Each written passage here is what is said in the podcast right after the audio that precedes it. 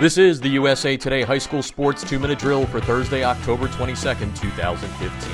I'm Jeff Fisher of High School Football America. The two minute drill is brought to you by USA Today High School Sports, America's leading platform for high school football. The Super 25 team rankings and expert American Family Insurance All USA lists have been determining the best of the best nationally and locally for more than three decades. Be sure to check out USA Today, HSS.com, the best in the game for everything high school football.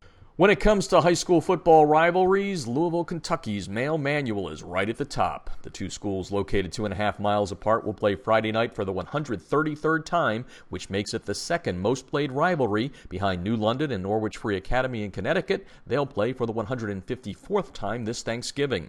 Male is nationally ranked and a perfect 8 0, while Manual is 7 1. The winner will win the district and get three home games as the number one seed in the playoffs. Male head coach Chris Wolfe says when it comes to the battle for the barrel, something always happens that's not expected. Well, we always get Manual's best shot. I mean, they they seem to do something against us they've never done. I'll give you an example. This is true, Jeff. Last year, their quarterback threw for a state or a, a school record 400 yards against.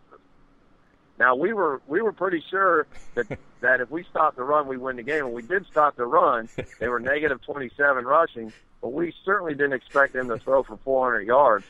But they did. We got the win. But you know, I, I in my wildest dreams, I never would have thought they would have uh, been able to throw for 400 yards against but they did.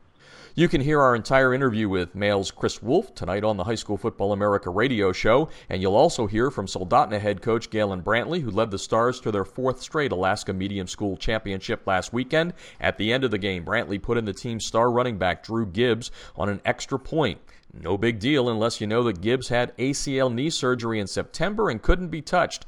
Brantley says he worked out a deal with their opponent Kenai Central, and the rest was magical. There wasn't a dry eye on our sideline. Every coach knew what he had been through.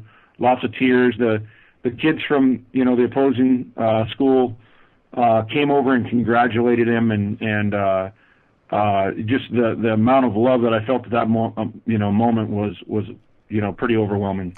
The two minute drill is presented by USA Today High School Sports. Be sure to check out USA Today HSS.com, the best in the game for everything high school football. Thanks for listening to the USA Today High School Sports two minute drill. I'm Jeff Fisher of High School Football America.